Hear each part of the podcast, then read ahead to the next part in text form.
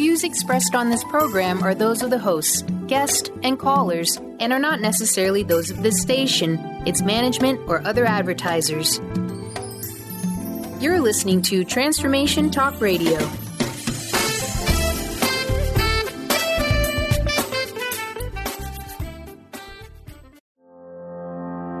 Are you ready to stop stress, anxiety, and low self esteem from running your life? Join award winning author Dr. Friedemann Schaub from Empowerment Radio as he addresses some of the most prevailing challenges in our day to day lives. Find out how you can use the power of your mind to overcome self sabotaging patterns and build a solid foundation of confidence and self respect. Learn cutting edge tools and approach every day with great ease, joy, and purpose. This is the time to empower yourself. Now, here's your host, Dr. Friedemann Schaub. Welcome to Empowerment Radio. I'm your host, Dr. Friedemann. and today we are talking about something that I find is so important in our lives and a topic that we often avoid. You know, when you're with friends, you may avoid to talk about money you may avoid talking about politics. And you also may avoid talking about religion, spirituality, faith. These are things that often we don't necessarily share because it seems to be very private. But at the same time, it's incredibly valuable to actually be able to have some sort of faith, belief, spirituality in our lives. Now, when I grew up, it was pretty much cut and dry. Somewhere in the south of Germany, in the Black Forest, there were two churches. It was either you were Catholic or you were Protestant, and that was it. Now, it was pretty sharp divided at that time. So if you were Protestant like me, Lutheran, you were not supposed to date a Catholic, and the other way around. Now, to my grandparents' time, even there were two fire brigades. There was the Catholic one and there was a Protestant one, and they only went to the appropriate part of their congregation, and certainly not to the other side. So that was really a little confusing for me at times. Why, if we are all Christians, why should this be such a divide? Now, it wasn't only that that at some point made me venture off on my own spiritual journey, but I also found the sermons really boring. And I found that my deeper questions didn't really get answered by the people I talked with from church. So I looked for other ways to find those answers on those questions about life, death, purpose, and so on. So I went into exploring Russian mysticism. I looked into um, uh, tarot. I looked into shamanism into Asian and uh, Eastern cultural uh, religions and traditions, and uh, even into uh, unity and Christian science and uh, science of mind. And, and at the end, I found that there are just so many similarities and so many overlaps to those traditions and religions in the world that it doesn't really make sense that one is more right than the other. And so I'm one of those who are becoming more and more that would call themselves spiritual but not religious. Now, what does that even mean? And how can you have a spirituality without really that framework, maybe even the rules and dogmata of a religion?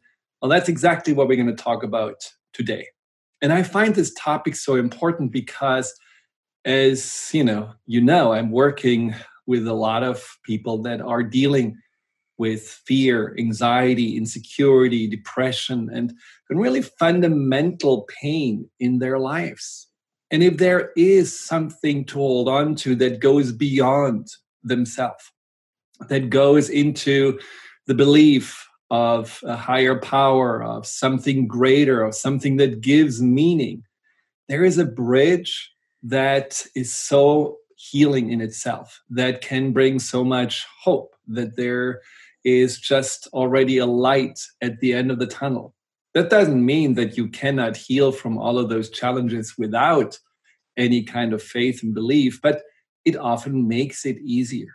There is something in spirituality that, for me, who has been struggling with trust and finding peace in his life for many, many years, that sense of there is a spiritual connection I have, that sense of peace that I gain from that is something that uh, I think nothing else was able to provide me with. So it's it's really a, a, an important topic, especially in a time in our world where so many things are happening that don't seem to make sense, and somehow we need to try to make sense out of it for each of us individually, but also as a global world community. So I'm delighted to discuss all of those things with my special guest today, who wrote a book about this topic.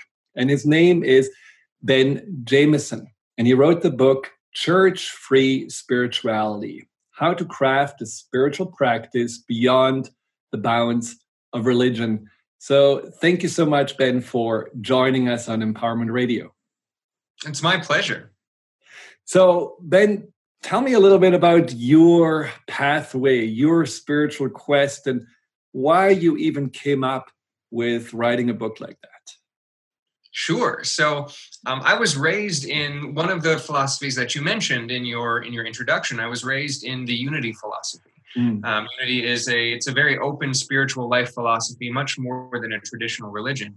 Um, but despite having been raised in this very open, loving, accepting philosophy that really takes all manner of spiritual teachings from anywhere, you can uh, accumulate whatever you like, whatever works for you.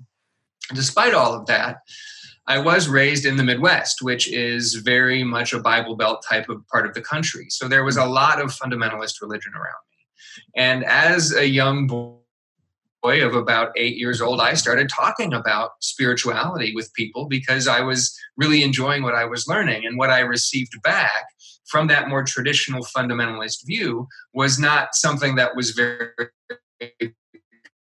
supportive for me. I got the very typical sort of ideas about how wrong and awful I was for thinking these things, um, all of the, the typical ideas about heaven and hell, and, and all of that. And because of that, being a young person and not really knowing how to deal with that, I decided to ditch everything to do with spirituality altogether.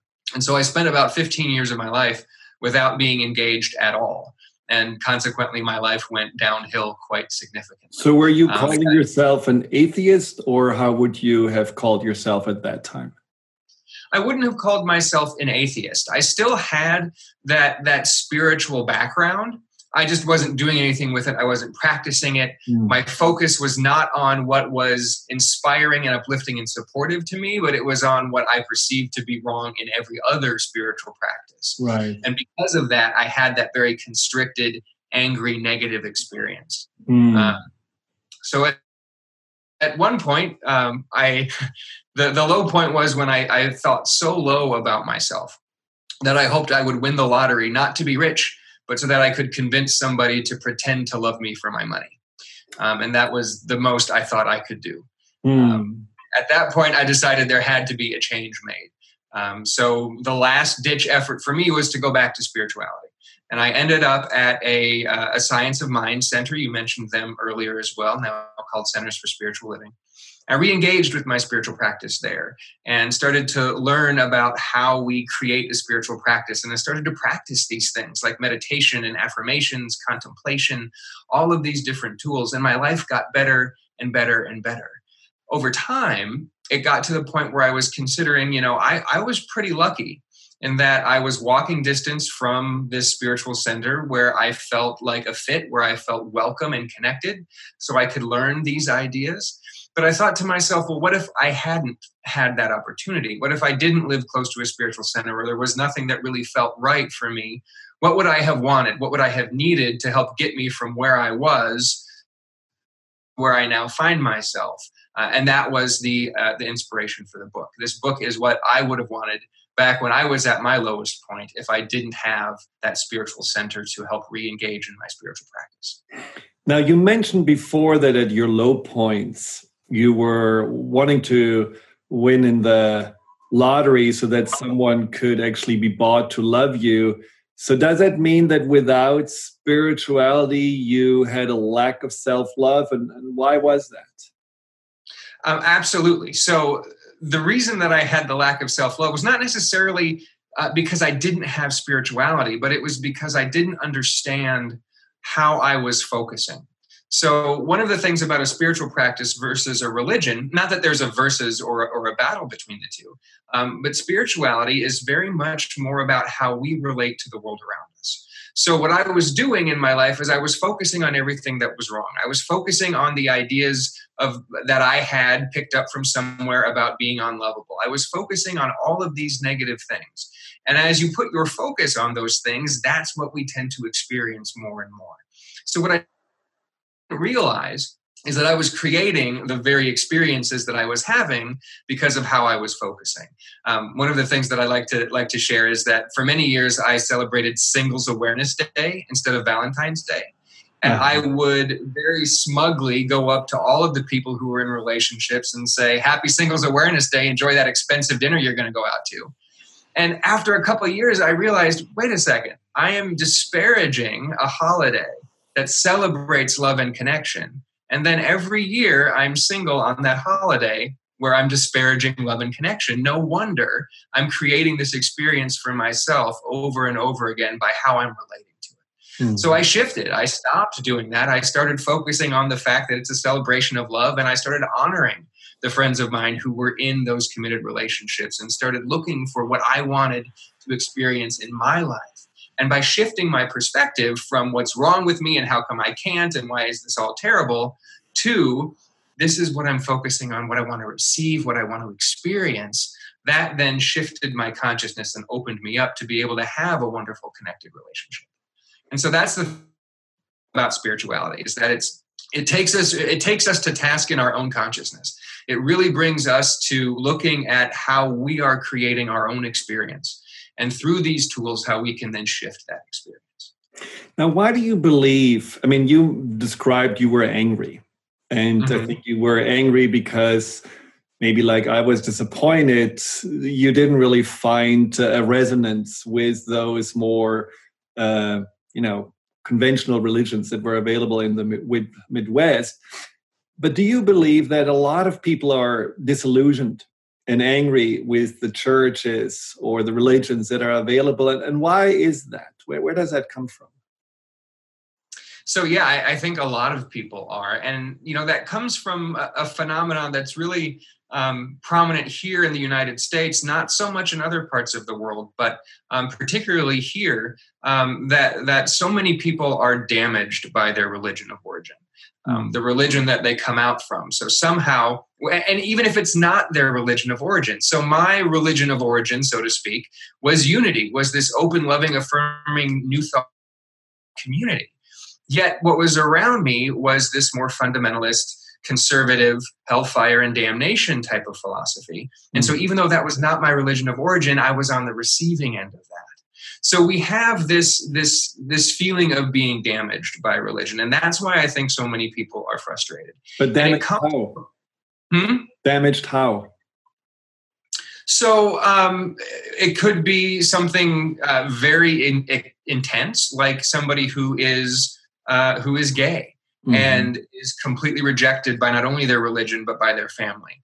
Um, for me, you know, it was this eight year old little kid talking about how wonderful love and spirituality is and being told, oh, you don't believe you're a miserable sinner, so you're going to burn in hell forever.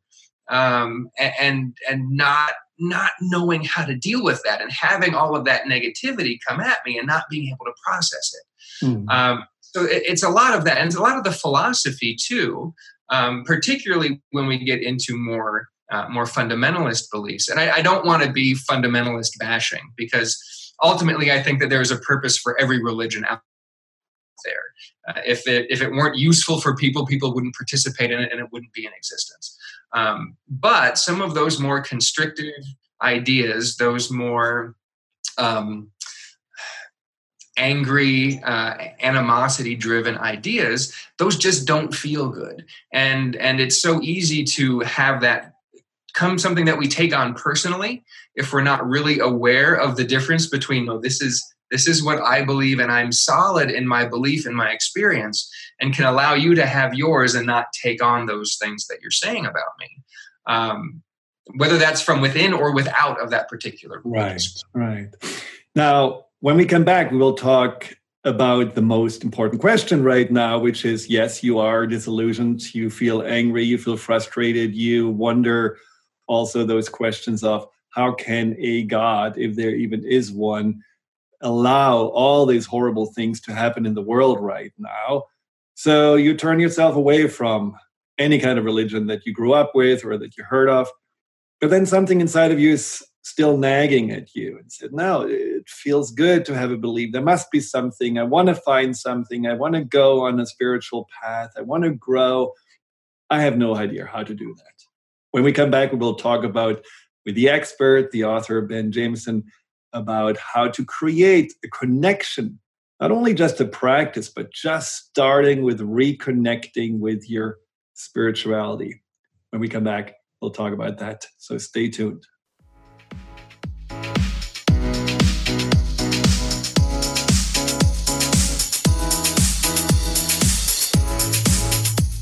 Welcome back to Empowerment Radio. A spiritual practice, how to develop that, how to connect to your spirituality without the confines of religion. That's the topic of today. And for that, I'm talking with Ben Jamison, who wrote a book about this. Before the break, we just talked about how many people, apparently, it's in the US, 30% that don't feel connected to a church or religion, that feel somehow either atheist, agnostic, or seekers that don't really know which way to go, what to belong to. It's a it's a big part of our population and worldwide i believe there is a trend to that. So where do you start? How do you begin with your spiritual quest? Now you ben were lucky that you were actually uh, you know moving next to a church or a non-denominational uh, gathering in science of mind or uh, the center for, center for spiritual living.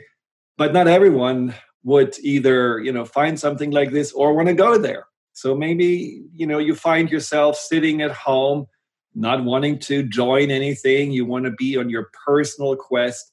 How do you start well i would say the first place to start is to get my book. Okay. I think that's a wonderful a wonderful way to go. But um, one of the things that i i find most prevalent um, is the idea of god or the universe or spirit whatever whatever that term is. And that's one of the things that really tends to turn people off the most.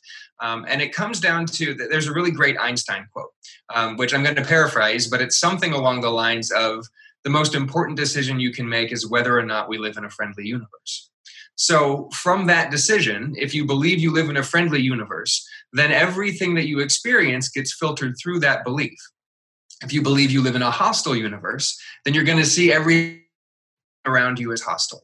So, when it comes to this idea of spirituality, of religion, which at the ultimate expression of that is God, spirit, the universe, whatever your terminology is, the best place to start is really to stop and think about what do you believe about that thing? There are the thoughts and the feelings that we have adopted from society, from our parents, from the religion we grew up in. And oftentimes those don't work for us anymore. So the question is what do I believe about God?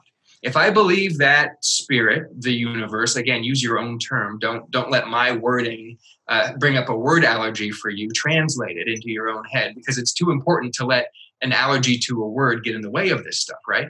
So the first question is what do you believe about that thing? Do you believe that it is unconditional love and unconditionally loving? If so then any experience that you have, anything that you hear about spirit, about God, about the universe, that does not align with that idea of unconditional loving must not be true. Now, if you believe that spirit is a punishing spirit, that it looks to um, to create harm and division, then you're going to have that experience all around you. Mm. We'll see things that help to support that belief. So, uh, psychologically speaking, um, you know, when we when we have a belief, our our brains seek to prove that belief to us so we will see things in the world that prove the belief structure that we present so if we really go in and say look this is i've got this belief about god that god is judgmental. I've got this belief about god that um, you know that that god only loves certain people and that god damns people and that there is all of this animosity. And that just doesn't feel good inside of me. So what would feel good? What would feel good if I if I believed that God was uh, was compassion and and love, and I believed that God was something that sought the highest and the best good for everybody all the time. How would that change the way I relate to the world around me? How can I really bring that experience into my viscera, into my heart center, and, and have that become a real experience for me by looking for the proof of it? And if we look for the proof, seek and ye shall find, right? If we look for it, we're going to find it. So I think the first place to start, as a long winded way to answer your question, is to really look at what our beliefs are about that thing God, spirit, the universe, whatever it is. And an interesting thing about that is that what we believe about that today is not going to be the thing that we believe about it tomorrow. Uh, there, the idea of infinite. I love this definition. Um, that you know, infinite is everything until we don't understand anymore, and then everything past that we just label as infinite because we don't know what to do with it. Mm-hmm. So we have our understanding and then we have not our understanding and we just call that infinite. Well, in a similar way, I think a lot of times we have this basic understanding of God or spirit that stops here and then we just label it all this other big infinite stuff that we can't quite comprehend. But as we continue to engage with our spiritual practice our understanding of that is going to change and going to grow. Just like when we were learning multiplication there was no way that we could ever consider trigonometry because we were just starting to learn that level of what math is same thing holds true with spirituality. It's a never ending growth opportunity, which I think is incredibly exciting. Um, so, yeah, so that like there is one, I mean, it's interesting because, you know, you, you mentioned all these different definitions universe, God, whatever, the infinite. Mm-hmm. But does spirituality ask you, like you suggested, to make up your own version of whatever you want to believe in? I mean, religions would say, well, hold on a second. There are very clear definitions of the ancients or whoever was finding these religions that tell you what to think about a higher power, a God. Now you are giving us the infinite freedom to, to make it up the way you want to. How's that possible? Well, so in the beginning, it was made up the way they wanted it to um, you know, all of the spiritual texts that have ever been written have been written through people. Um, and, and, the thing that happens when you filter anything spiritually, uh, anything that's, you know, people uh, who are psychics or mediums or whatever, all of that gets filtered through the individual consciousness of the person who is writing it. And so that consciousness is like a lens through which we see everything. So if your lens is one of a uh, a 2,000 year ago, you know, Jewish mystic from 2,000 years ago, that lens of what you're going to be speaking comes through your society, your culture, the political environment that you are in, uh, the language that you have. You know, if we look at traditional religion and we look at Christianity, for example, they didn't know the science behind uh, fertility we forget in our current system, we have all of this knowledge, we know all of this scientific stuff that was not known then. So the things that were said in that time didn't have the backing up of scientific fact, right? So it changes throughout time. Our understanding is always going to change. And uh, to say that we make it up to a degree, it's like, you know, you've got to find the thing that feels right for you. Mm-hmm. because if and this is this is a, the thing with spirituality. It's about what works for you. So i can tell you everything that works for me. And if you try that out and it doesn't work for you then it doesn't matter that i say it works. It doesn't matter if a religion says this is the right way to do something. If you try it that way and it doesn't show up as working for you then it doesn't work no matter who says it does. So in that point, the question is is it better to stick to a dogma that doesn't work for you because somebody says this is the way it is? Or is it better to make up your own thing and in making it up, find that connection that was absent in the dogmatic viewpoint. Now, I think that's a very important point this feeling that there is a truth that resonates with you. I remember when I did uh, meditation and Kundalini yoga, which you know comes from from India and uh, the Punjab uh, region, and uh, they always talked about that you know God and you are one, and that God is within, and you know a concept that you know is certainly much more now uh, prevalent than at that time. And when I heard that, me as a good you know lutheran boy i was shocked because I thought, okay wait a second. This is a clear separation. God is up there. I am down here. How can this be one? And so it took me a while to grow into it but it was a resonance with it that felt good that felt like yeah i mean there is something that i don't know why but it feels right.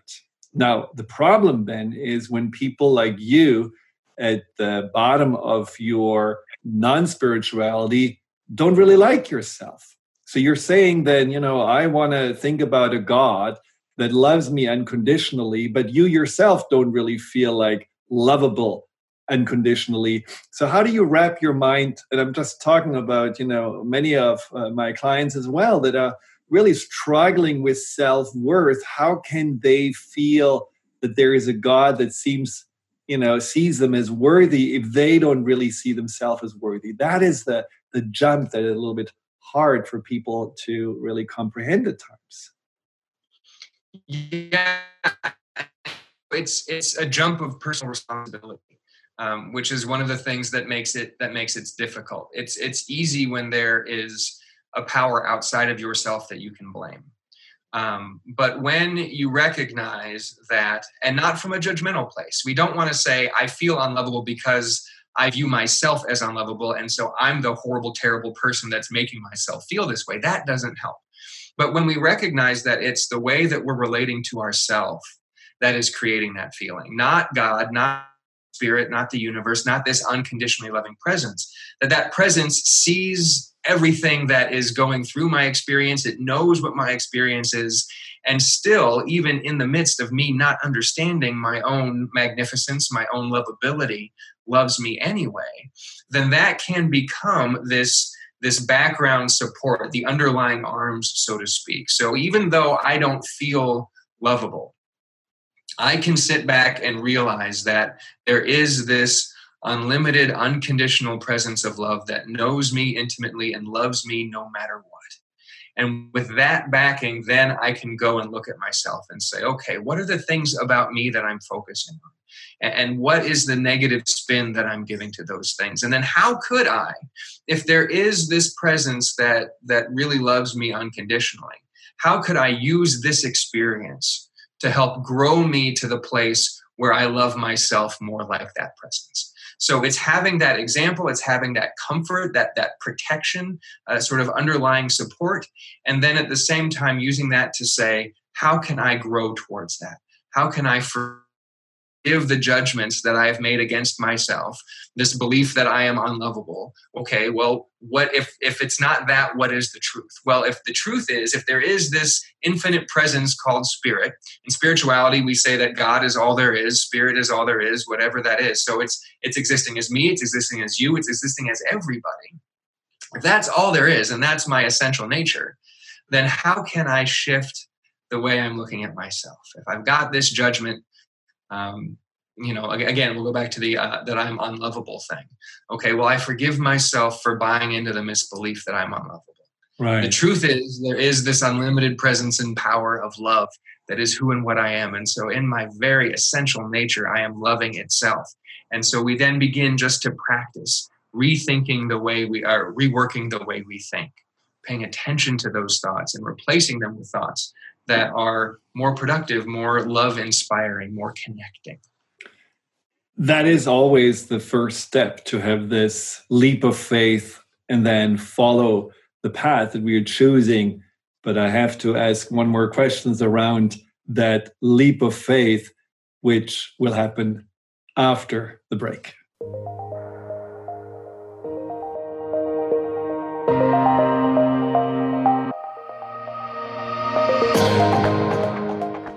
Welcome back to Empowerment Radio. we just talked about the leap of faith and how to come from a place where you don't have really a spiritual connection or you do feel completely disillusioned, turning your back on your old religion, and you still want some kind of a faith or belief basis, but you don't know how to get there. Now, I told Ben I want to ask him a question about how to get the jump start on your spiritual beliefs. What if you have been abused? What if you have gone through a terrible childhood? What if the worst of the worst happened to you or the ones that you love and you really doubt or you cringe when you hear everything about an unconditional, loving, supporting, all knowing force? And you wonder, how can that allow all these horrific, painful things to happen? What is your answer to that? Well, so a couple things. Um, the first is that if if we have those really traumatic experiences in our lives, um, spirituality as opposed to professional support and therapy is not. We don't substitute one for the other. So if there are those deeply wounding, deeply damaging experiences, um, we need to be aware that that there is support for those and absolutely seek out whatever therapy or counseling we need to help heal those wounds. So with with spirituality it is absolutely not a get rid of the standard treatment options and just focus on this. It's a right. both. Um, so that's the first thing. The second thing is to go back again to what is your foundational belief about spirit. So from a spiritual perspective uh, from my view um, we are um, we are expressions of spirit. We're exactly what spirit is, but in the microcosm instead of the macrocosm, which means that we have absolute freedom to do whatever we want, to feel however we want, to create whatever we want. That spiritual presence that has created everything, creates the universe, creates you and me and everything, not be, not in the typical creation sense, but uh, but we do that exact same thing. And so, if we were to be created other than, and if you want to look to the Bible, uh, you know, made in the image and likeness of God, what that means from a spiritual perspective is that we have the exact same authority to create as Spirit does when it created everything. So, if we were to be limited in that, if God were to say, no, no, I can't allow this to happen, that would then be a removal of our free will it would be against its nature uh, to withhold itself from its creation. So it's kind of like if if God is all there is, right? Um, we can put it in, into the uh, a metaphor of the body, right? So um, the you cannot the body cannot withhold blood flow from the finger, right? The blood flow is available to every part of the body all the time. It doesn't withhold or restrict that blood flow. Same thing. The creative capacity that spirit is cannot be withheld or restricted from its creation, which is us and, of course, all of the manifest universe.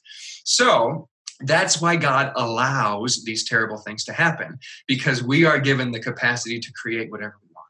And through the confusion that has been generated throughout generations of human experience, we continue to create these things like war, like abuse, like violence, uh, we've lost that understanding of the interconnection of all life.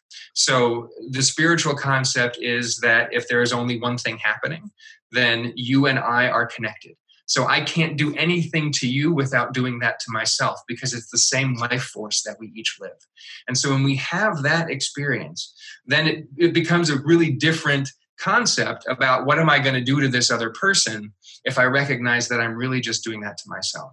So we've lost that connected experience, which is why all of these things are allowed to happen. Because we feel disconnected, because we don't recognize that what we do to somebody else, we do to ourselves. Um, and so the first thing to, to the to the people who need to take that leap of faith, the first thing is to get all the support that you need, spiritually, medically, otherwise.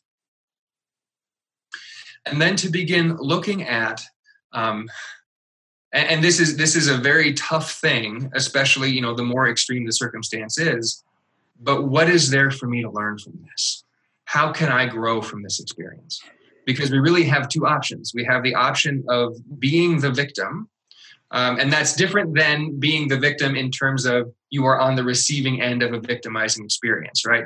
That is that's very different than being a victim in terms of allowing that to degrade you, allowing that to keep you, you know, keep you down, keep you depressed, keep you horrible in the way that you feel. Or are we going to take this experience and find a way that we can be benefited from it and learn from it? again, when it's a really intense experience, that's super difficult to do. It's not easy work at all. But if we if we shift our attention from this horrible thing that happened to me and how awful it is that God allowed it to happen and the terrible awfulness of the people that did it. And if we if we're focusing again on that terrible awful we're going to get more of the terrible awful. If we say instead this experience sucked I would never have chosen it for myself don't like that it was my experience but i'm going to learn from it i'm going to grow for it I, i'm going to make myself better for having gone through it and then what are those lessons that i can learn? That shifts our perspective to one of growth to one of healing to one of empowerment. And that will help with that leap of faith that you talk about. And the other thing that i want to say about leap of faith because it's a very interesting term and in spirituality there really is no leap of faith. Because in a spiritual practice, what we do is we try out the practice and we see if it works. If we try a particular meditation technique for a while and it's not working, we ditch it. We try a different one. We ditch that. We try a different one until it shows up as working. So it's not that we have to accept blindly that something is going to happen or something is going to work. Rather, we experiment. We test it out. We bring in that scientific mindset and see for us and get rid of what doesn't work. Right. I mean, the leap of faith in regards to that there is a spirit period and that everything somehow has a meaning and a purpose and a sense that is, you know, for many the beginning of it. But yeah, very well said about the, uh, you know, not wanting to stay in the identification of being the victim and asking about the learning. And now, for many people that are looking for spirituality, they are looking also for someone that they can ask for guidance, they can ask for help, they can ask for these bad things not to happen anymore. Now, from what you're saying in in your spirituality, it's like, okay, there is this power that we all have. And that means, like, from that moment, that greater spirit just lets things happen, like the blood flow to the finger. Or do you, in your practice and how you're teaching, also teach that we can ask for support? Oh, we absolutely can ask for support. Um, we can ask for anything we want. The question becomes then, who are we asking and how are we receiving? That's right. So, if if I believe in a um, in, a separate God outside of myself, who has the opportunity to choose whether or not to say yes to a request, um, then it is a very beseeching, very begging, very, oh my God, this might not happen type of thing. If that spirit that we're asking for support from, again, what's what's our ground of around that spirit. If I believe that it is unconditionally loving, that it is present everywhere within me, as me, and all around me, then it is also who and what I am. So when I ask for support from that, I'm not going to something outside of myself. I'm asking within myself for that support. And I can, oh, because I'm only going to receive that support inside myself anyway, right? I'm going to feel that inside. I'm going to feel that in my experience. So it's got to come from within. So, in this idea, like, yes, uh, in spiritually speaking, I am an expression of the divine, as are you, but I am not the totality of the expression of the divine. I'm connected to it, I am one with it, but it is far greater than what I am in my own limited human perspective growing into a spiritual understanding, right? So, I can ask to that larger part of myself for that support. But the key is it's not something disconnected from me. It's something that I am connected with, that I am one with, that I am part of. So there is that free flow of what I ask for to the degree that I am able in my own consciousness to open and receive it. But that's so can, also what you just said about the, uh, you know, looking from within for whatever you're asking. So you're not asking for the winning lottery ticket. You're not asking for the circumstances that are all different and better you're not asking for, you know, that uh, partner who's going to find you finally. You are actually asking for something else, such as being open to receive or being open to get you know clarity and inspiration on what else to do in order to improve your financial situation and seeing the opportunities and going for them having the courage and and that's a very different understanding of spirituality and i do believe that uh, many people can relate to that much better than the idea of the man in the cloud that of once in a while sprinkle fairy dust on us and hopefully make everything better now let's say this is the starting point. You can all somehow subscribe to let's go for that spirituality. But how do you foster a practice? How do you really, I mean, you said like try different things out, like going to the great Sizzler's buffet of spirituality and pick something and then go from there. But where do you start? What's what's something that you describe in your book and recommend? So, uh, sure. So, there are um, one of the first things that we do in the book is we look at these typically religious terms, which, if you're a spiritual but not religious person, if you're somebody who is looking to get away from religion, these terms have a lot of charge around them. The ideas of uh, the word God, the word heaven, the word hell, the word sin, all of these typical religious terms have such a weight and can bear such a negative connotation that they get in the way. So, one of the places to start is in redefining those terms, to looking maybe historically at what the term meant. Um, one that is maybe more well known than others is uh, the idea of sin originally was an archery term that just meant missing the mark.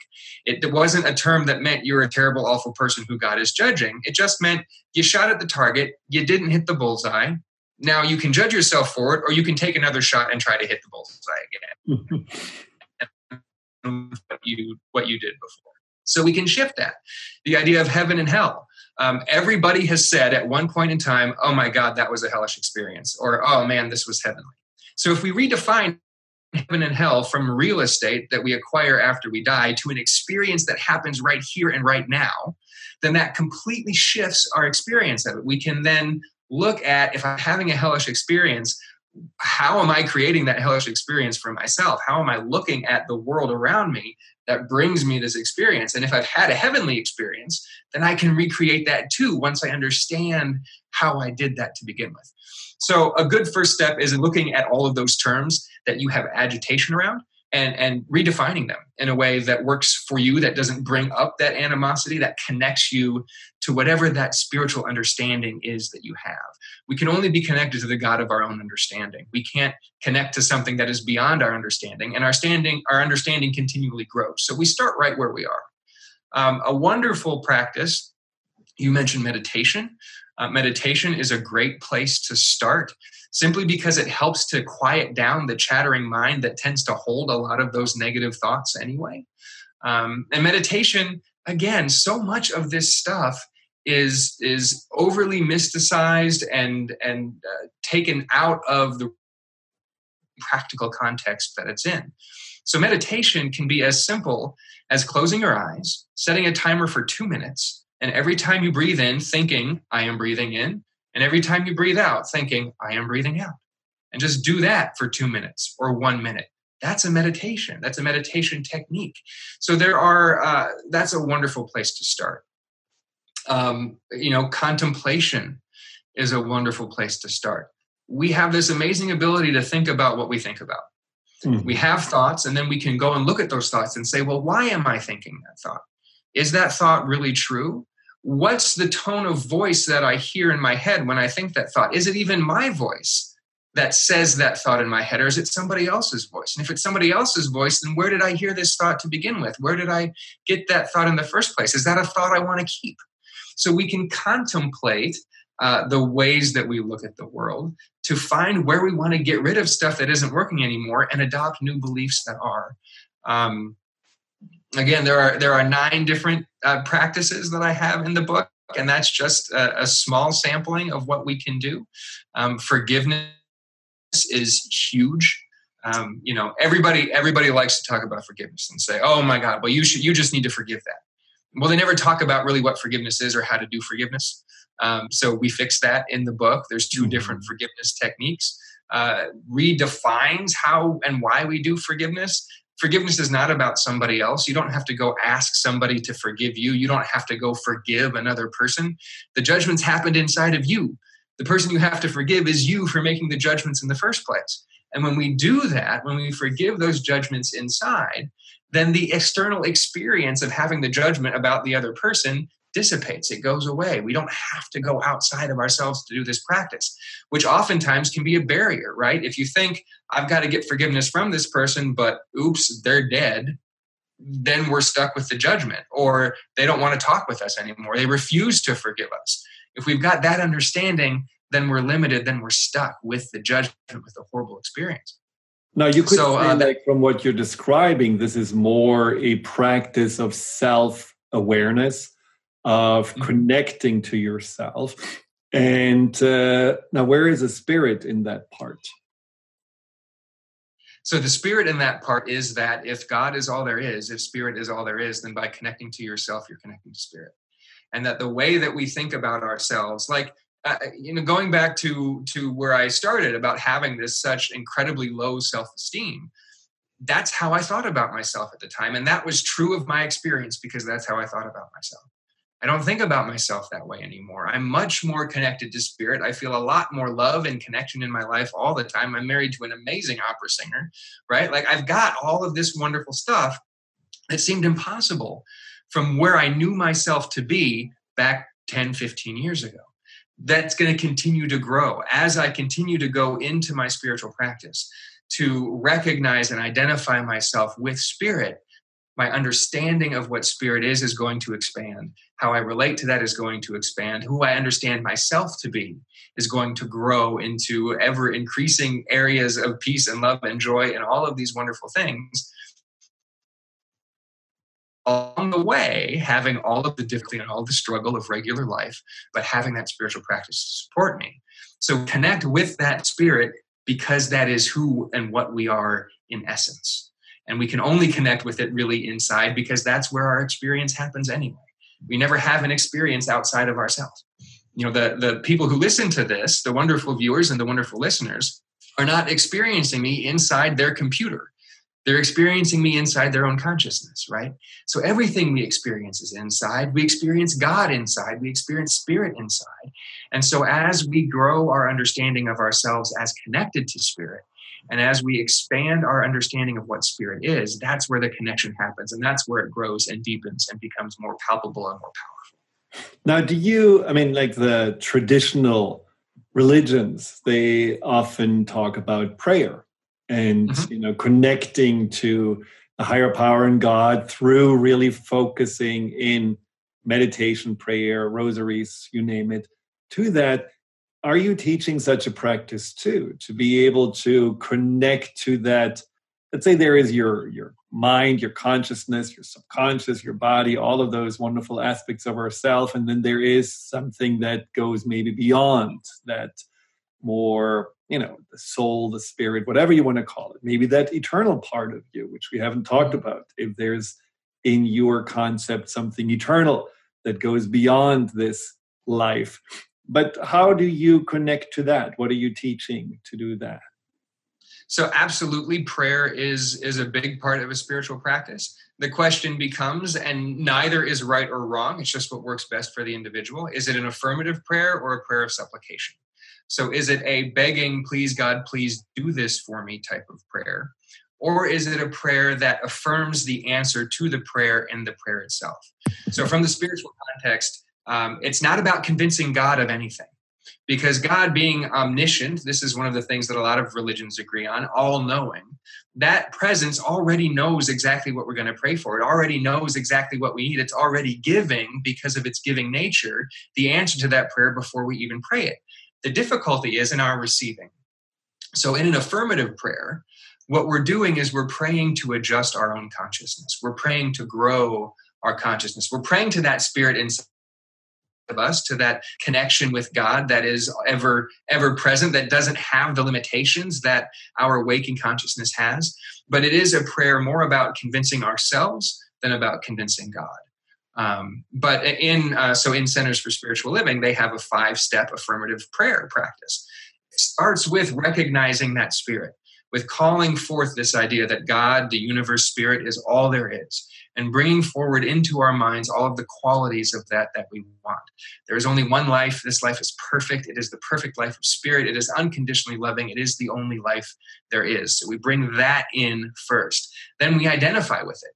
If it's the only life there is, it must be the life that I live. All the things that are true of this life, that unconditional loving presence, that ever giving nature, that unlimited prosperity, that spirit is, is also true of me. Even if it's not in my experience right now, that's the truth of who and what I am. We call that presence in, we unify with it, and then we speak the realization that we want to have. So instead of saying, uh, I just I don't have enough money and I really need to get more money because oh my god the bills are too much that's focusing on what we don't want. Instead, it's in this moment, I rework my conscience, open to the prosperity that's all around me, and see new opportunities to increase the flow of good coming to me, not only monetarily, but in friends and time and ideas and new ways of being. So we speak what it is that we want as an ever present reality. This fourth step is giving thanks for that. Gratitude is a spiritual practice. I know it's about to be Thanksgiving. Gratitude is not something that we jump into once a year when we overeat on turkey. It is a spiritual practice that we engage with, engage with every single second of every single day. And to the degree that we do so, we open ourselves up to receive more because gratitude is generative, right? When you feel grateful, you generate more gratitude. You share that with other people, it draws more to you. Um, and then finally, releasing it, letting it go knowing that that infinite presence of all wisdom that birthed the universe and creates every single thing in existence knows exactly what is mine what i need in this moment and that the highest good of all concerned is being done right now and i let it go. And just letting it go then opens to allow the receiving to come in. Um, so i can actually say that this form of prayer uh, the spiritual treatment is uh, incredibly powerful. So i have practiced this uh, many times for many years, and it's certainly something whether you are a member of that specific uh, congregation or spiritual belief or not, uh, it's something that I find really shifts the consciousness, and that's you know what you're talking about now. You know, unfortunately, we are running out of time, but I have one more important question, which is people that are critical of those that are saying I'm spiritual but not religious. They are saying it's incredibly selfish it's incredibly selfish to just focus on your own brand of spirituality because religion has the advantage that we are actually engaged in life. We are coming together. We are making a difference. We are united force. And if you only are living in your little cocoon of your own spirituality, you make yourself feel good, but ultimately you're not making a difference. What would you say to that? Well, I would say a couple of things. First off, I would say clearly the person who would say that about me doesn't know me. Um, because I do have a huge impact the world around me and so many people do so uh, so that's the first thing is get to know the person before you actually make a comment about them that you don't necessarily know is true the other thing that i would say is uh, and i would say this in a lot of different areas a person making that comment says more about them than it does the person they're commenting on and that's the same about me. If I say something negative about another person, that says more about me than it does about that person. It says where I'm focusing. Uh, there is this idea in psychology of projection, which says that we cannot see something in anybody else if it's not already existing in ourselves. So if I'm criticizing somebody, if I'm saying, um, you know, you've got, you're not connected with the world and you're not making a big enough impact, what that's really saying about me is that I'm afraid that I'm not making a big um, I apologize about that. That's my friend Scam Likely, who's been calling me a lot lately. um, um, so, so that's what I would say is that you know we don't have to take on what other people say about us, but ultimately, feel like it's important to have a spirituality together with others? Does it increase its potency? Does it increase the difference we can make, or are we becoming all little spiritual hermits that are just trying to connect to whatever makes us feel good. Oh absolutely. Spiritual community is is incredibly important and incredibly vital. Um, there those of us who can go be hermits are few and far between. Um, for those who that actually works great go do that all day long. Um, but eventually, spiritual community is something that we all need. Uh, connection, you know, and this is the idea about about spirituality. It's it's not relegated to church on Sundays. Spirituality is an ever present reality. So the spiritual community that I have can certainly take place in a church. It can certainly take place in a spiritual center. It can take place in a book club where we're reading a book about personal growth. It can take place in the workplace. It can take place anywhere. But yes, it is uh, it is incredibly helpful to have that spiritual community because as we learn as we as our stuff comes up right the more we learn the more we find we have to clear and get rid of as we grow the heavier things are going to come up so it's very helpful to have that community when you're going through something difficult that you can get support from. It's it's very important to be able to learn from other people's experiences. Not that what somebody else experiences is necessarily the same thing as what I'm going to experience, but seeing somebody having excelled through something uh, is is of course very helpful in me doing the same thing. So so yes, ultimately spiritual community is important, and there is a chapter in the book on finding or creating that. Um, and we don't have to have uh, the traditional religious church experience as the spiritual community. So, church free spirituality is not about negating church in any way. It's simply about saying that that spiritual connection that we have is not dependent upon church, that we can create that in any experience, anytime. But ultimately, yes, that spiritual community is incredibly important. The listeners to your show can be a spiritual community. If they have wonderful conversations in the comments section, that's a spiritual community, right? There's a limitless number of ways that we can create that.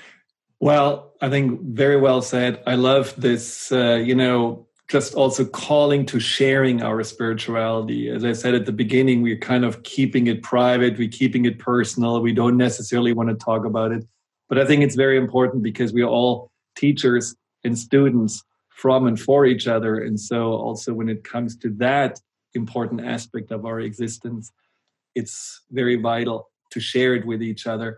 Thank you so much for sharing your wisdom, your inspirations, and for this great book. Again, people can purchase it probably everywhere. And it is called what and how is your website called?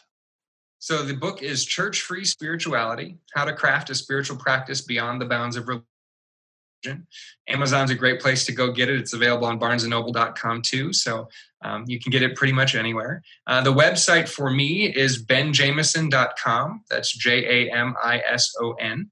Uh, and there's a link to connect on the book there, as well as my Church Free Spirituality video series, where I post a new video every week, about three to seven minutes uh, exploring a new spiritual idea, exploring a topic, and where the rubber meets the road of it in our everyday lives and our spiritual practice.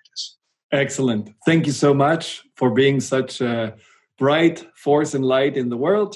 Thank you for listening and watching Empowerment Radio. Keep on searching for empowerment, the light within, your spiritual path, and anything that feels right. Goodbye. You've been listening to Empowerment Radio with Dr. Friedemann Schaub. Join Dr. Friedemann the first and third Wednesday each month at 11 a.m. Pacific as he addresses some of the most prevailing challenges of our daily lives. Discover how you can use the power of your mind to overcome stress, anxiety, and overwhelm and create a solid foundation of confidence and self esteem. Learn cutting edge tools so that you can approach every day with great ease, joy, and purpose. To learn more about what Dr. Schaub can do for you, visit the fearandanxietysolution.com.